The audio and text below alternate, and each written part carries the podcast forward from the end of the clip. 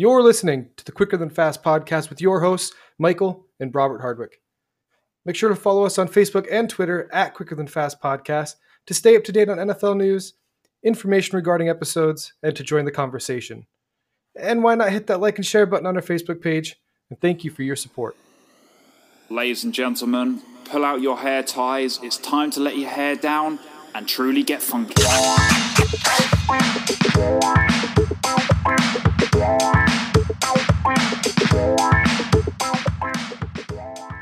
Hello and welcome everyone to episode six of the Quicker Than Fast podcast. Again, I'm your host, Michael Hardwick, joined by my brother, Robert Hardwick. Hey, hey. Uh, today we are recording in the Tiger King studios, um, and we're going to be covering another group of draft prospects. Um, we decided that we're going to cover the tight end group and the linebacker group for the 2020 draft. Um, you know, if you go back and look at last episode, we covered the quarterbacks and running backs. If you haven't looked at that yet, go look at it before you move on to tight ends and linebackers. But we have two more classes or two more episodes of draft prospects to do. Um, and then we'll be moving into mock drafts. And yeah, we're less than a month away now from the draft. And Yep. we saw from Roger Goodell's memo that the draft is going to take place um, on the same days as of now. So Much needed. something to look forward to. I mean, it's uh, whether you disagree or agree that the draft should be held, at least it'll give us something to look forward to. So again, like we always say, we hope everyone's doing well. Hope you guys are staying safe and hope this thing doesn't uh, progress as long as they're expecting it to. But you know, we'll keep giving you guys content, keep recording episodes for everyone, um, keep popping them out. But yeah, like we said, episode six, tight ends and linebackers, and we're just going to jump right into it. We're going to start with the tight end group, and we're going to give you our top seven, and then we're again, like we always do, give you a couple guys to look forward to. Um, and we're just going to give you our overall thoughts, really, of the tight end group here. Um, and I'll let Robert start. What's your what's what are your thoughts of the tight end group overall? Well, it's one of the weaker ones that there's been maybe the last couple years. I'd say that most of the depth's going to be found maybe rounds three, four, and five. Uh, you may have a surprise one go beginning of the second, mid second, but I don't think the quality's there that maybe there has been in the past. Exactly. And if you haven't seen our wide receiver rankings, go look at that one because that's, you know, people might opt to go get the, you know, the second, third, fourth tier wide receiver over, you know, maybe a top tight end this class just because, like you said, the talent's really not there in the top end. And, Yep. you know, we've been seeing people talk about how maybe this is one of the worst tight, tight tight end groups they've seen ever in the draft. And it's the opposite of the wide receivers, really. So, yeah, I felt, I, you know, I have the same thoughts you do. Um, there's a couple guys you're excited about, but only if you can get them at the right spots. You know, at third, fourth rounds. Um, there might be a guy in this draft though that rounds five or so they could be a steal in this draft. You look back, how are they not a top three round guy? But um, yeah, we're just going to dive on in. Start with the number seven guy. That's Harrison Bryant, one of the Bryants that are in this draft. Harrison Bryant out of FAU, so small school, um, but you know he was a senior there. Uh, six foot five, 243 pounds, good sized guy. What do you have on Harrison Bryant? Well, I mean, he's very athletic, has the traits. He has a high football IQ, and he's he's a blocker that maybe other tight ends in this draft aren't. True. Uh, he's, he might be the most well-rounded tight end, so that says something. I mean, being number seven, but he has the speed and the instinctiveness to separate when he is running routes. He just needs to improve his route tree more and come up with some more moves to get open a little bit more. Uh, he had a thousand yards this year, seven touchdowns on 65 receptions, so he knows what to do with the ball when he gets it. But it's just being being open more in the field. Well, you make him sound like a dream prospect. So, what is it about Harrison Bryant that kind of makes him come in at our number seven? Like, what can he improve on? Um, like I said, he just needs to be able to run more than two routes. He was playing with lesser talent at FAU, so I mean, he needs he needs to know what it's like to be playing against top level talent, and he'll find out in the NFL if he's really worth that or not. Yeah, I mean, you might not have the biggest ceiling with Harrison Bryant, but you have a guy who can block and can catch passes, which is a premium in the NFL. Yep. But you know, a guy who we're, is going to be one of those day three probably selections, you know, fourth, fifth round guy, uh, and a guy that he is exciting because of what he has already. And he may never be a flashy tight end. He's never going to put up a thousand yards, those types of things in the NFL. But he'll be that solid tight end that maybe like the Patriots have looked for. I mean, he's not going to be Gronkowski, but he's going to fill the need of doing everything that they need him to do. Uh, maybe a team like the Bang or uh, the Niners, who already have uh, Kittle there, Yeah. and so you have your second tight end there that's able to help stretch the field and able block. to block. Yep, yep. That yeah, that would be a good fit there. And, and I know you know in our free agency preview we talked or recap we talked about how the Niners were actually a finalist for Austin Hooper. Yep. So they're a team that you could see getting some of these late picks. And that's what we talk about this draft or with the tight end group is that there's value late. Yep. So, you know, Harrison Bryant's a guy, you know, yeah, your concern is that small school, that 6'5, 243, he probably was a mismatch with a lot of these smaller, small school guys. Absolutely. Um, so yeah, I'm not really sure, you know, what he brings, but at least you know that he's got some good things going for him to start. Um, but we don't really know what his ceiling is. So, but at number six, it's kind of the opposite. we have Alex or Albert Okwuegbunam. Mhm. Um, and I'm not 100% sure if I pronounced that right. Everybody just calls him Albert O because that's all you need to know him by. Because if you can't pronounce the last name, at least you know what he can bring to the table. Albert O was a guy that we talked about in 2018, potentially being what we thought was the superstar tight end of this draft, maybe a top 15 lock. I mean, he's got everything you want. Out of Missouri, he was a junior this year, but yeah, as a sophomore, we thought he was the next big premier tight end.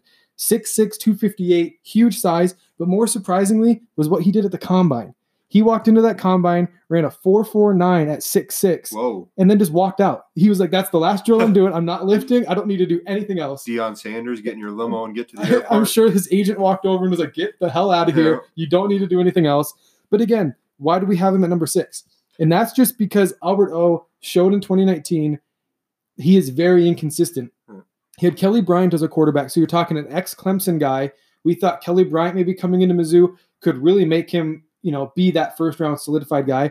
And what we saw was Albert O not live up to what we thought he could be. And if you looked at mock drafts starting the year, a lot of people thought he might be an end of the first round type of tight end, and it just never panned out that way. And then there was there was rumor he wasn't going to come out this year, and then he came out late. So I mean, just a lot of indecisiveness from him. But he's got the build and the frame and everything to be a great tight end in the league. Yeah, if you could pick a guy that you're like, I want that, you know, that guy, and we'll work with him. It's Albert O. Yeah. Um, and so the guys ahead of him are guys that we have. We think they bring at least an elite trait to the team that they're already going to be a more of an impact player. But Albert O, I mean, he's you're going to probably see yourself in a third, fourth round.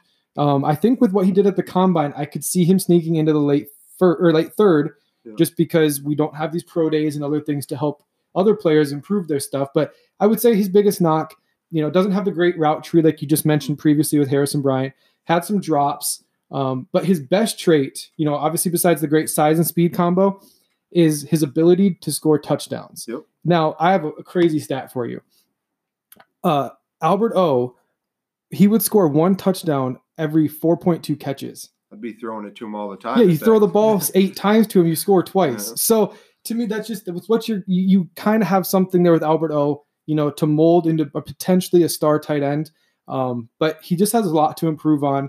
And you know, Mizzou, he was in the SEC. He had that one good year, but we're just really, I mean, he's. I'm excited about Albert O Yeah. And what he could do. I like teams like the Packers and maybe the Cowboys to pick him up, where you got where you got quarterbacks that have the arm to get it to him and are more willing to throw it to him, and offenses that kind of need that spark. So he, he'll be a good second option for somebody, maybe a third. He's not going to be a number one guy like Gronk was for Brady, Yeah, and you look for those teams that like to get the bigger guys the ball in the end zone, like the Packers. with Jimmy Graham previously. Yeah, they like to have that guy Rodgers can rely on throwing to the ball or throwing the ball to him. So if Albert O doesn't really improve to be anything else but a big red zone threat, he'd fit in there in the Packers well as well or there as well. Jaguars another team I look at. Um, just a big body for Minshew rolling around. Um, but yeah, I would say you know he kind of compares to what we saw maybe with OJ Howard a few years back. But OJ Howard was a more developed blocker, and that's something Albert O just really doesn't do. So I would say you know the comp's not perfect, but you know, Albert O's at least got a lot of potential, um, but that's where he falls in at number six for us.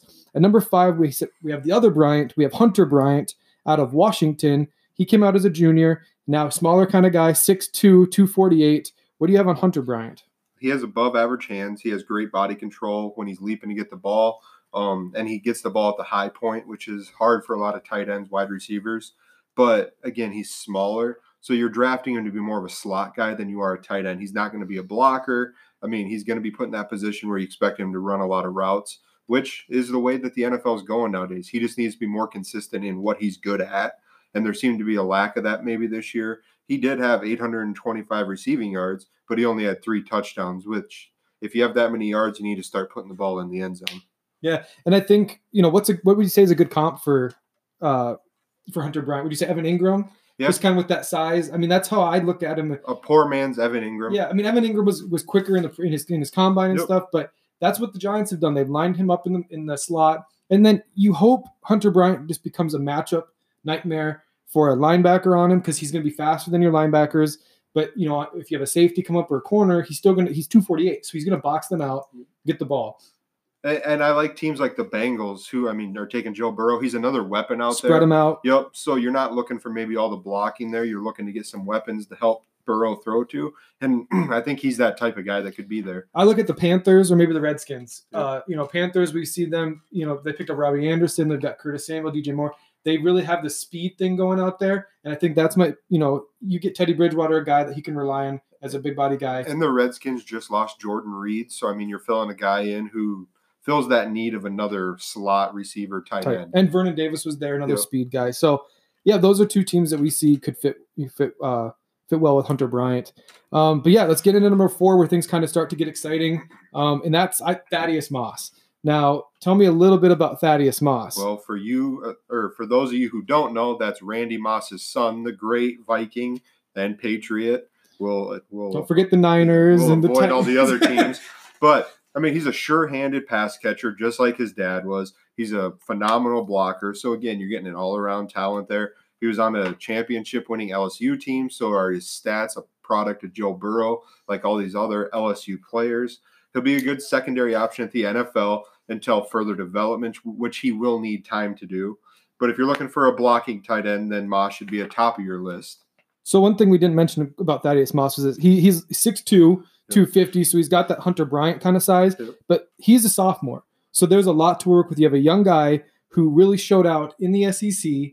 Um, and again, was it LSU? You know, was it that offense that he really thrived in? But no, it was he did everything. He blocked. He was he was a safety blanket for Joe Burrow. And it's kind of like Harrison Bryant. What you you know like the reason we have Thaddeus Moss so high is like one he's younger, but he has more potential. He's more refined in all those little things he does, and his upside is is way up there. Well, and you talk about the upside. I mean, he has some of the best hands in the class, just like his dad. So, I mean, you're going to see more of that. You got Moss at the next level with him coming in.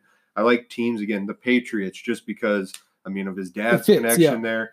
But I like teams like the Texans. He'd fit in great with Deshaun Watson. He'd be a great target. They're going to need gr- people to catch the and ball. he was great in the red zone during their, their during their championship run. Um, I also like teams like the Jets, who are kind of lacking that uh, explosiveness and the blocking ability for Le'Veon Bell. I think he'd be a great fit to fill all their needs. Now, here's where I think he fits, and that's with the Panthers. And I know I mentioned them previously, but they bring Joe Brady out of LSU, and I just think he slots in there well. If they get them, you know, Brady, Joe Brady knows what he can do and what he could bring for Teddy Bridgewater. Um, but yeah, you know, Thaddeus Moss, there was another tight end at LSU in uh, Stephen Sullivan. So they had two really good tight ends. Stephen Sullivan will find himself drafted as well. He's a kind of a later down, later in the road guy to kind of keep your name on as well. And but- I, I think Moss could be one of those guys just based off of potential and names that could go in the second round somewhere. I mean, teams will reach on him just based off the pedigree and the production that he's had. Depending on what the Bengals are looking to do, they could partner oh, with yeah. with Joe Burrow there, who's already comfortable with him. And if that's a player he wants, then that's who they'll go get. Yeah, let's say you get Burrow in the first round, you know, number one overall. Would you take him? Would you take Thaddeus Moss first pick in the second, or with their high second round pick? I, I think it's too early for tight ends in the second round. If I was a team that was tight end needy, I'd be waiting until the third or fourth round, just because I don't think there's a big degree of separation from one to seven, and that just it, it says a lot about the lack of quality in this draft for the tight end class. Yeah, I think you made a great point in thinking Thaddeus Moss at the Bengals because you know they run the ball well with Joe Mixon.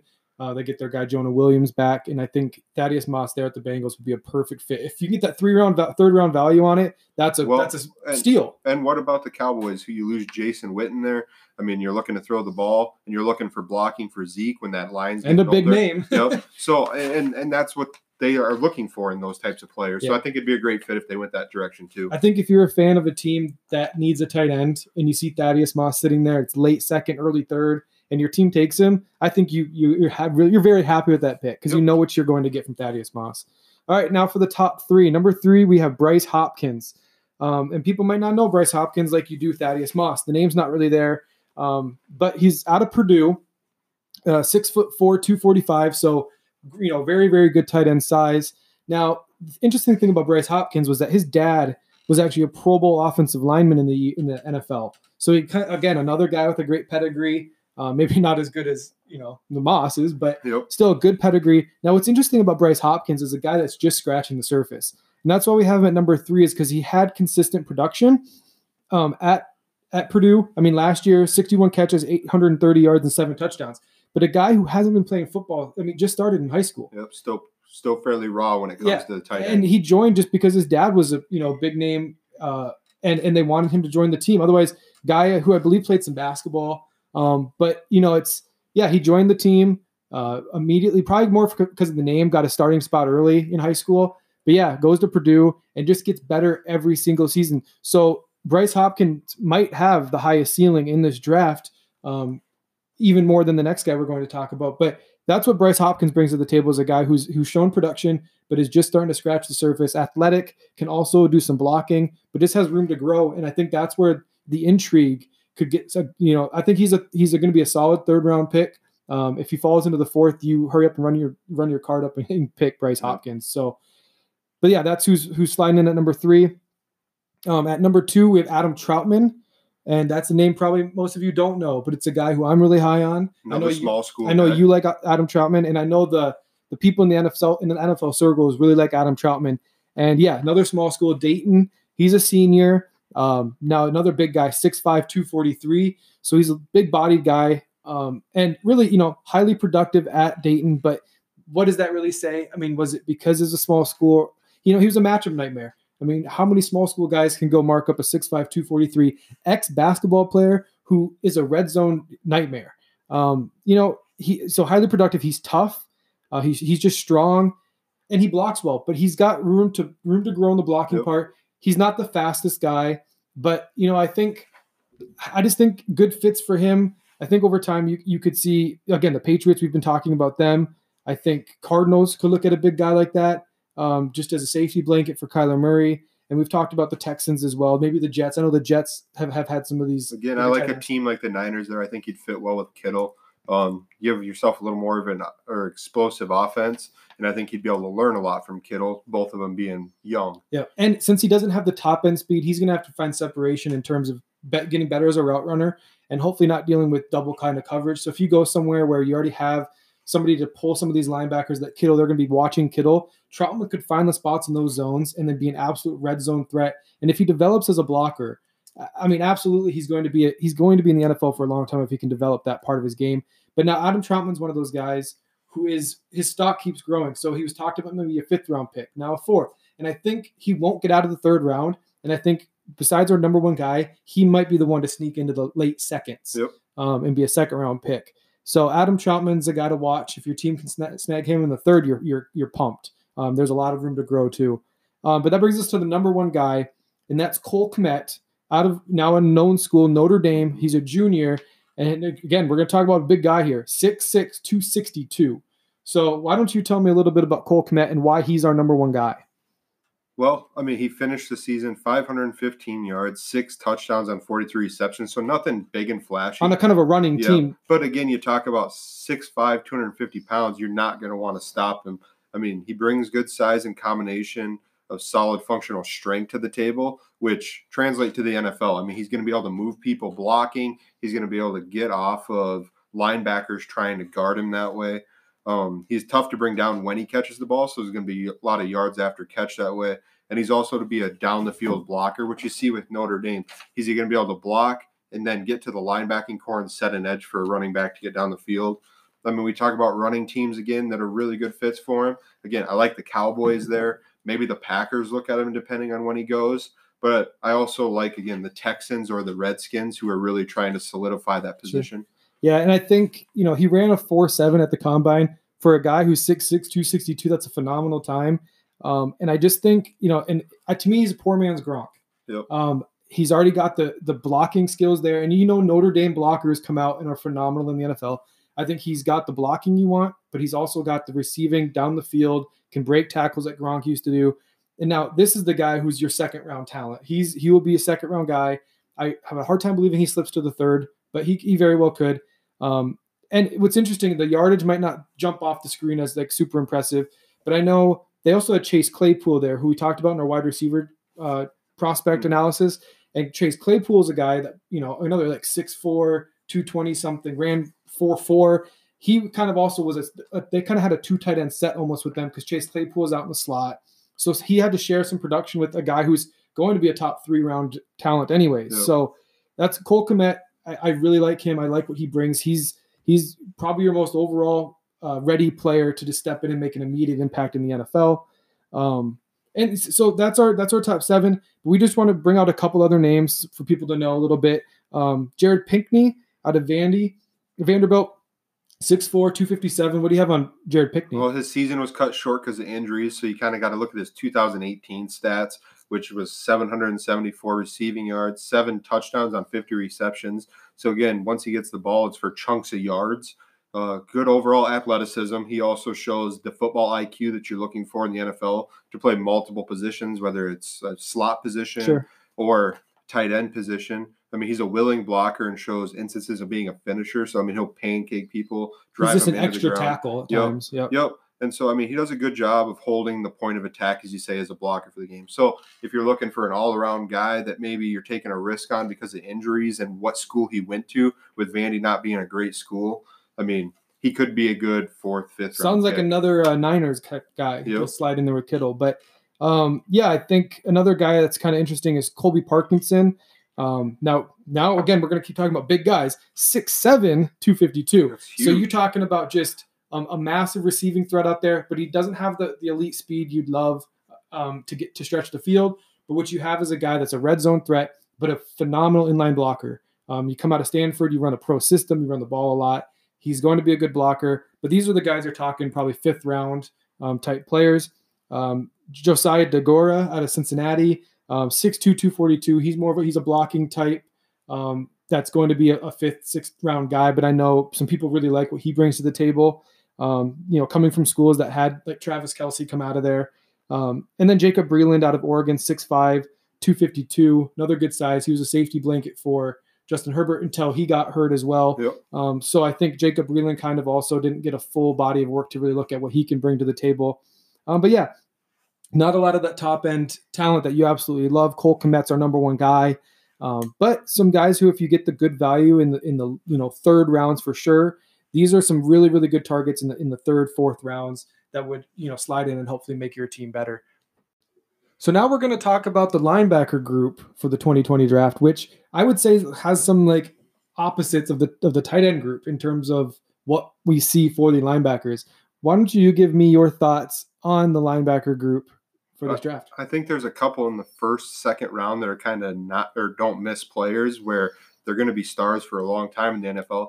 I think it's a very athletic group where you've seen maybe linebackers in the past that are, you know, they're either pass rush or they're rushing game heavy, but Mhm. these are kind of more complete linebackers across the board. Yeah, I don't think you're scared to take like potentially three linebackers in the first round. Yeah. Um, it's yeah, top heavy group, unlike the tight ends, um, and maybe not the deepest group in terms of you know past maybe three rounds like the tight end group is, but you have the big names in this, you have the star power in this group, um, and if you can get one of those top three guys. And you're a team that needs a linebacker. Not only getting a linebacker, you're getting a captain for your defense and a leader, and that's also something that's really exciting and, and kind of interesting about this group. Um, again, we're going to give you our top seven and then some guys to look for. Um, so we're just going to dive on in. And Malik Harrison, number seven, coming in for us, Ohio State senior, 6'3, 247. Spill it on uh, on uh, Harrison. Well, again, he's been a leader, like you talked about with Ohio State, and he has the combination of size, the physicality, and range to help the run game for those teams in need that are looking at him. Um, the instincts are just average, but his physical traits make up for what he lacks and maybe his instincts. He has some coverage limitations, so you're not looking at him being a pat or a, a cover guy for a linebacker. But I mean, he gets the pressure in the pocket as a blitzer, and again, he has the athleticism to spy mobile quarterbacks, which is big in a game of mobile quarterbacks now. Uh, I like the comparison of maybe like a KJ Wright to him. The Seahawks, KJ, right? Yep. And, and if you can get that again, he may be like a third round type of pick, maybe a fourth. I'd say more third. But if you can get that there and he can be a leader for your team, then I think it'd be a great pickup. Yeah, KJ Wright. I mean, a guy who's been on the a leader kind of for the Seahawks for years, um, kind of irreplaceable in what he does there. And uh, you know, Malik Harrison, you're right. If you get him where you get him, maybe if you get him in the fourth, you're loving it. Uh, but yeah, I think late third probably. Uh, and I think teams that really fit for Malik Harrison would be like the Rams, right? You lose Cory Littleton in free agency, um, and I know he was more of a coverage guy, but y- you don't have a lot of that draft picks as- if you're the Rams. You get Malik Harrison with one of your later ones, um, and you get a captain in that defense. And and I like teams like maybe the Chiefs or the Broncos who are kind of are trying to solidify that linebacking core, but don't want to do it really early in the draft. So maybe looking at his athleticism, maybe, yep, yeah. and his maturity a little bit later in the draft. Yep. Yeah, so Malik Harrison, um, yeah, you, you know what you're going to kind of get with him. Uh, when you get Ohio State players, you know you're going to get some speed, some, you know, athleticism, and guy who's played a lot of games and in some big games Yep. um, in the Big Ten. So, yep, we're going to move into number six, guy I really like, and that's Jordan Brooks. Um, now we could put him up at number maybe four, five, six. It's just you know depend, depends on where you want to put him. But the biggest thing about Jordan Brooks um, is that he is rising a little bit in this draft. Um, six foot, two forty, uh, senior out of Texas Tech. Now the biggest thing on Jordan Brooks is the fact that he had an injury last year that really kind of knocked him kind of out of the draft circles in a sense. Um, just a guy who makes tackles. You know, he's he's not your big coverage guy like we we, we see sometimes who's that those type of people are really becoming more popular in the NFL. If you can cover tight ends or maybe slot receivers that, or running backs out of the back. So Jordan Brooks might get knocked for that a little bit, but he's just a tackling machine. Yep. Um, he's got great size at 240, and if he, if he can stay healthy, um, and you can get him in that third round, I think teams he might actually sneak his way up into the late second. But I think third for him, um, I think you're just going to get a solid player who's going to make tackles there. Um, and you know what you get with with Jordan Brooks. And my comparison for him is Jordan Hicks, who the Eagles drafted a few years ago, three years ago now, four years ago, um, out of Texas.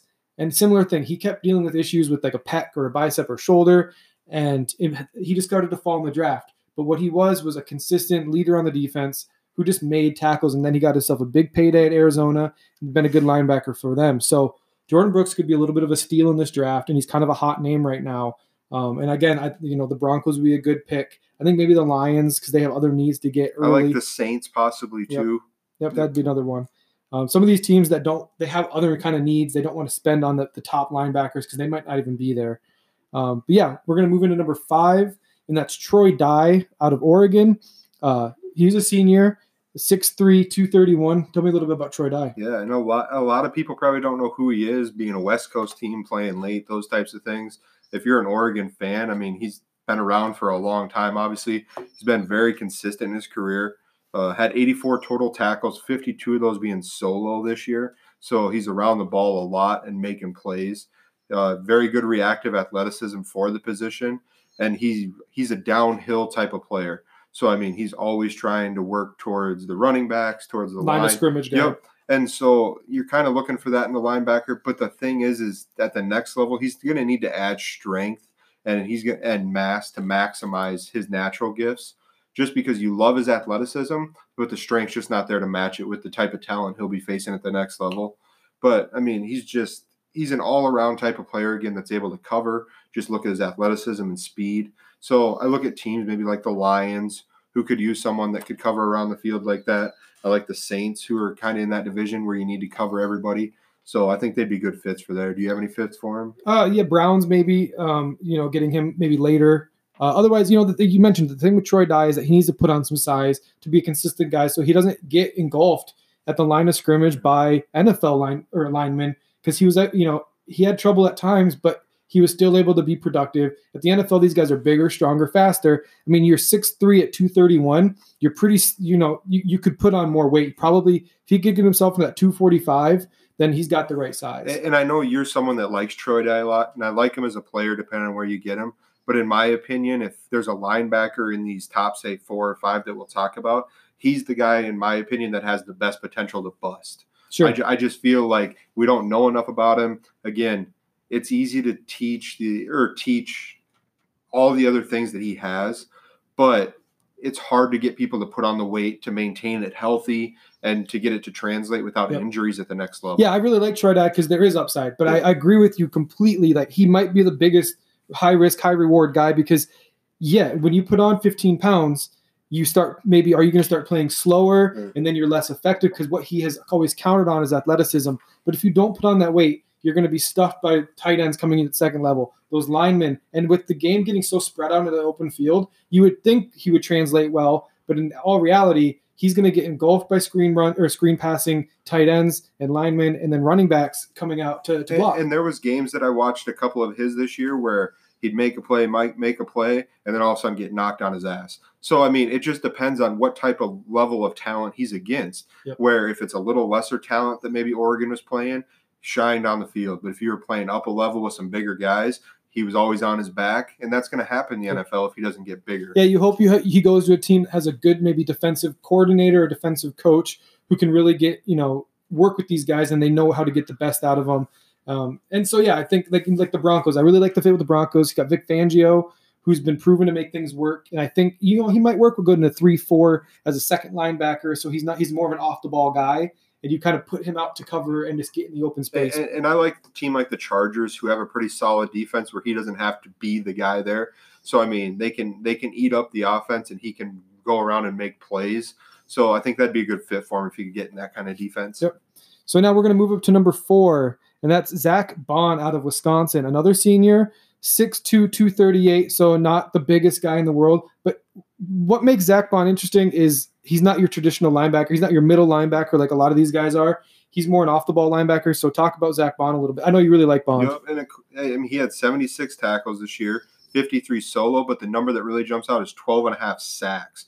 So in the pass rush, I mean, he has the speed off the edge to turn the corner around the offensive tackles, which a lot of linebackers don't to make the corner to get to the quarterback. Um, he can blow by them and hunt down the quarterback very quickly. He could use more refinement on the pass rushing moves. He only uses two or three. And at the next level, people watching tape are going to see that, and then he's going to get exposed that way. Um, he lacks some strength, and it's and it and it shows sometimes when they play bigger teams like an Ohio State or a Michigan, those types of teams in the Big Ten, and he got shut down at times for those. But I think he has great potential on the upside. Again, Wisconsin guy, so He's been in those big programs, the big weight rooms. He'll get to the NFL, put on some more weight. And honestly, he may end up being an edge rusher by the time his career is all said and over. But he can cover a little bit. He just needs to work on it.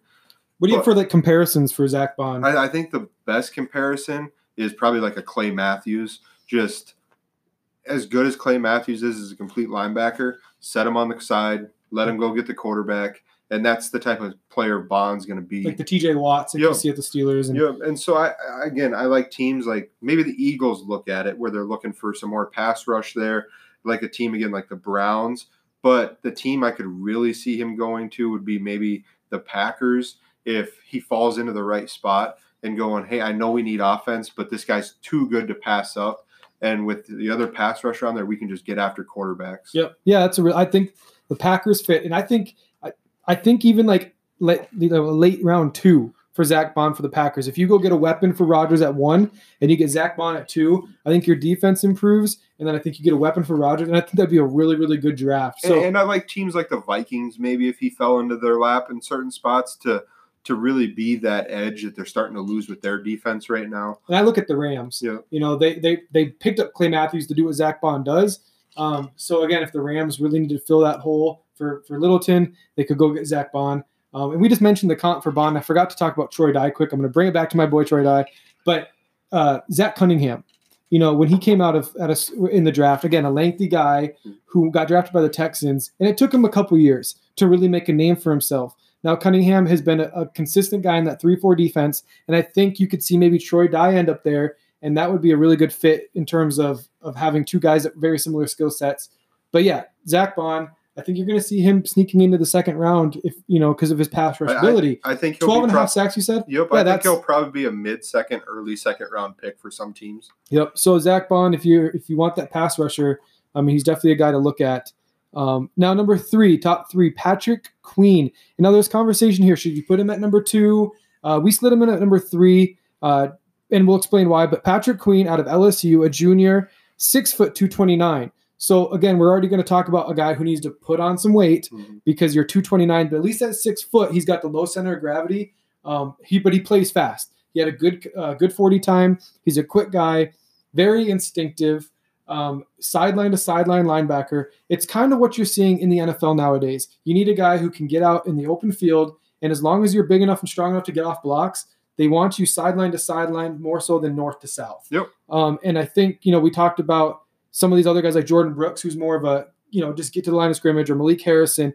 Um, I think Patrick Queen's he's turning into what the NFL wants. So if he can add on another 10, 10 15 pounds, um, and I, I think he will. You know, the only problem and the reason we have him at three, kind of a one year wonder. He he really came on this year, so you wonder was it because of the LSU effect?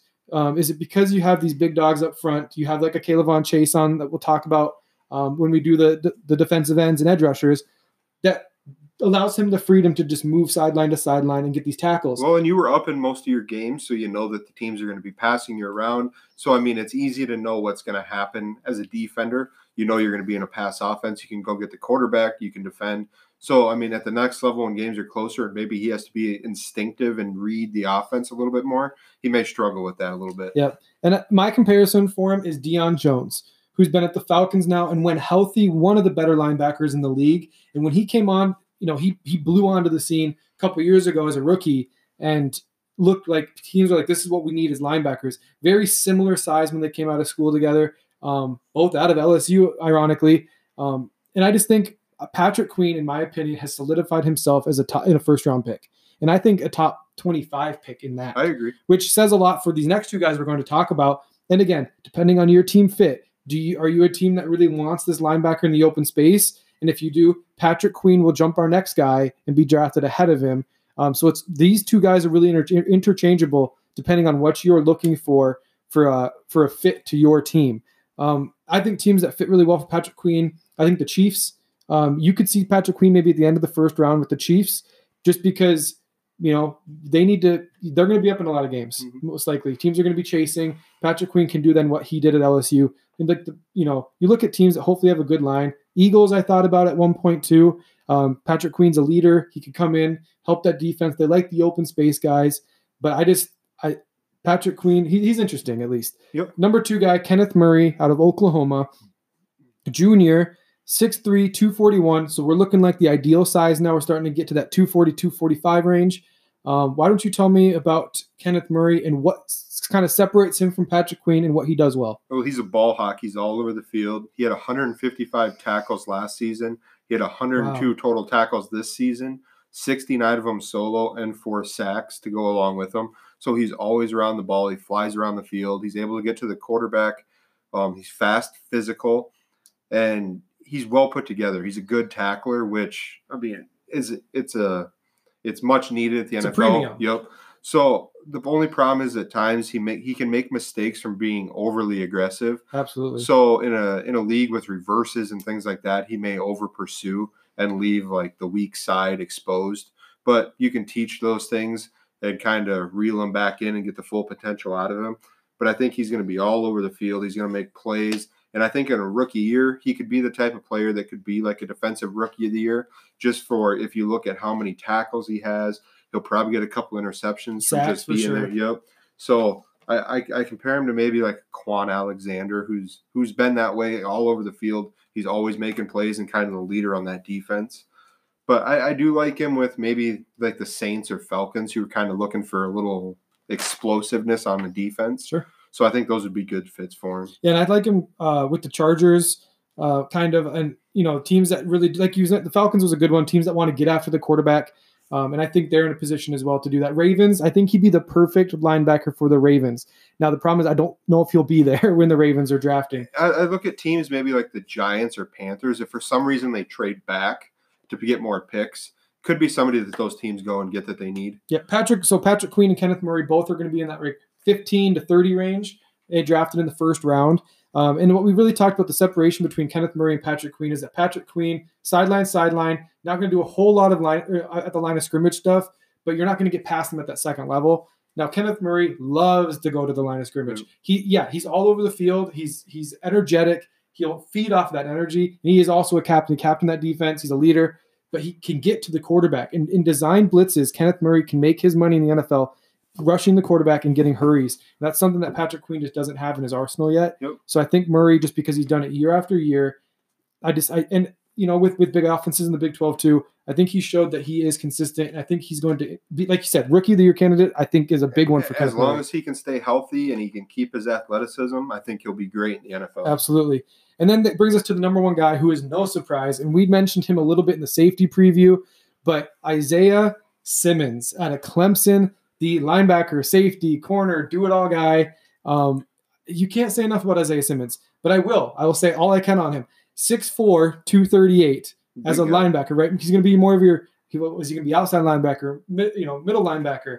He's going to do everything. I mean, he will be a matchup nightmare on the defense, which we were seeing a little bit with Derwin James doing before he got hurt at the Chargers. He's a rare breed. It's hard to compare Isaiah Simmons to anybody, and I'm going to try. Brian Urlacher, Wow. which is a weird one, but if we sit back and think about it, Brian Urlacher was about 6'3, 6'4, played safety in college, and actually ran pretty good for his size, like 4'5'5, 4'5'7.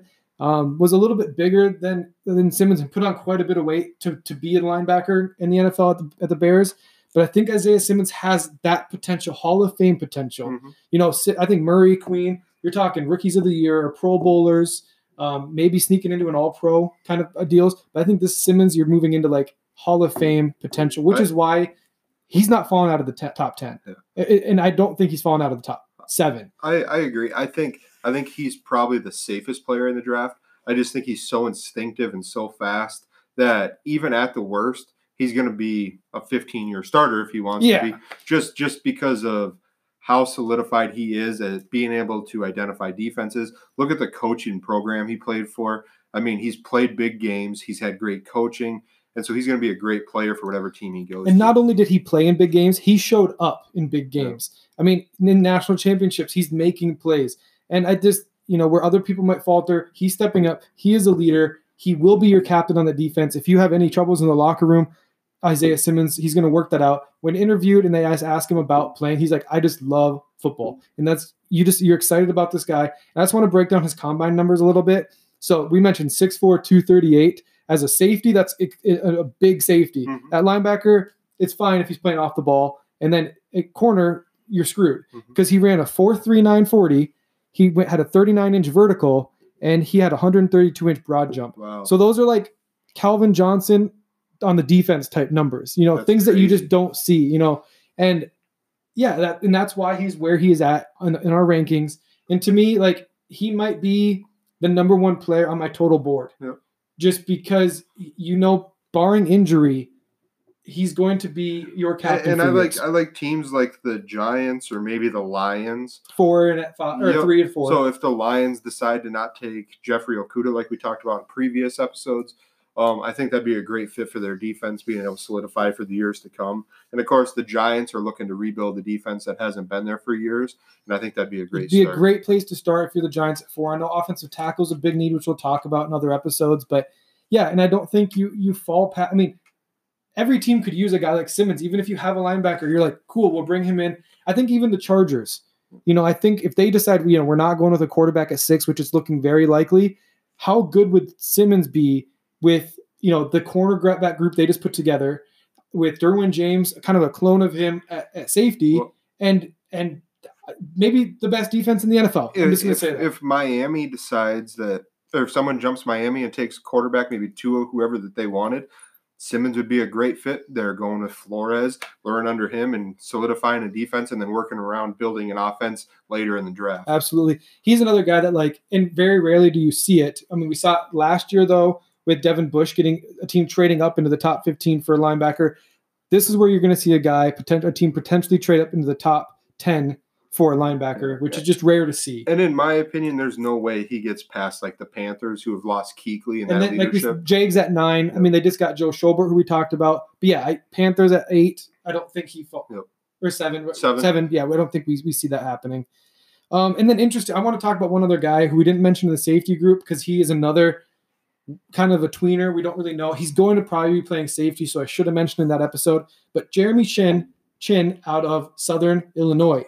Now we talked about how elite uh, Isaiah Simmons is, but we got Jeremy Chinn here, who's 6'3", 6'4", as a safety in the same height and weight range as Simmons. But here's his numbers at the combine: four four five in the forty.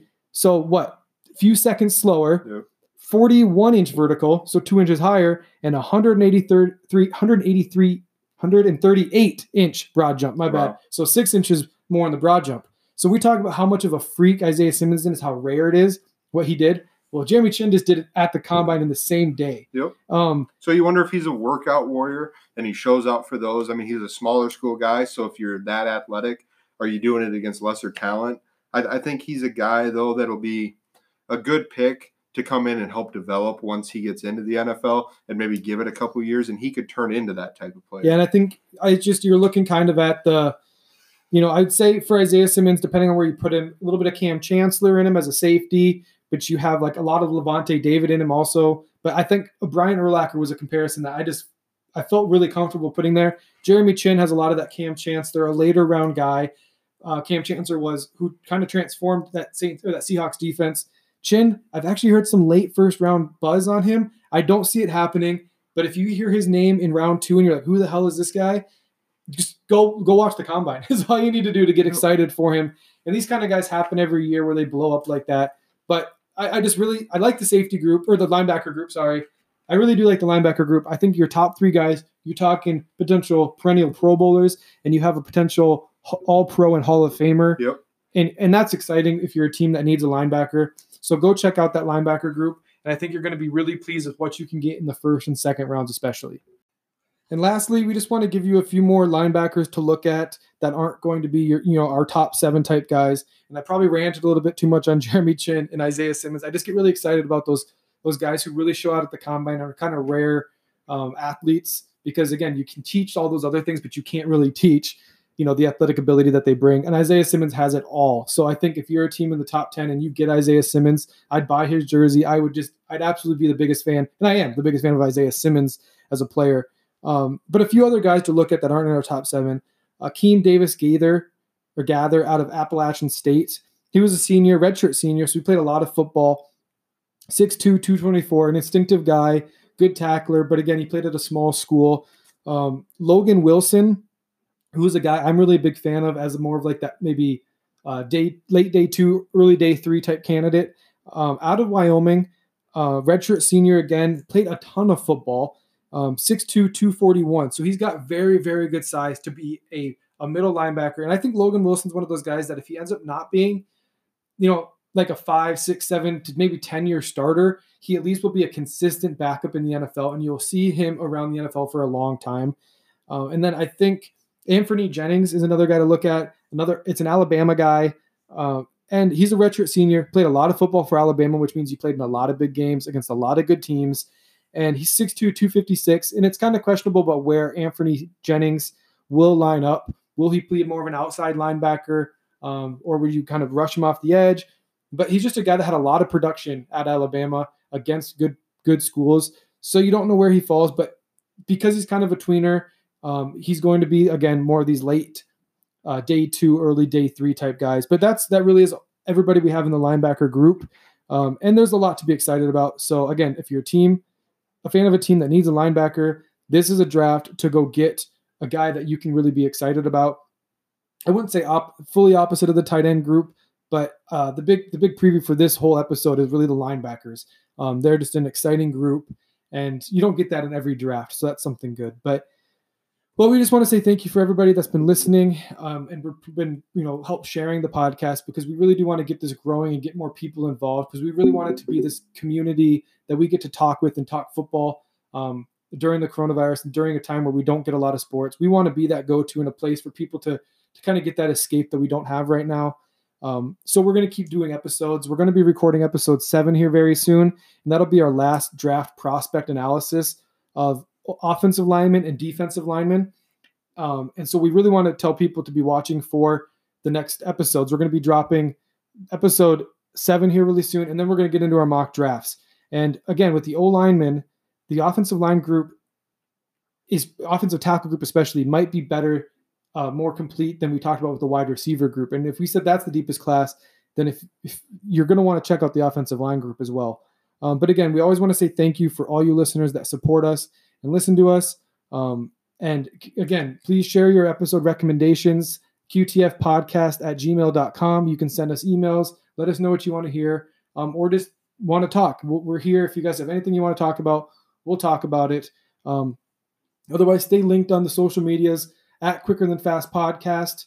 Um, we just we want to keep growing this. We, we thank you so much for the sharing and just continue to watch for us. Continue to stay healthy, stay safe, stay indoors, um, practice social distancing if you haven't already, um, and let's just get this thing moved and passed. And again, thank you for all, all the listening um, and watch for more episodes.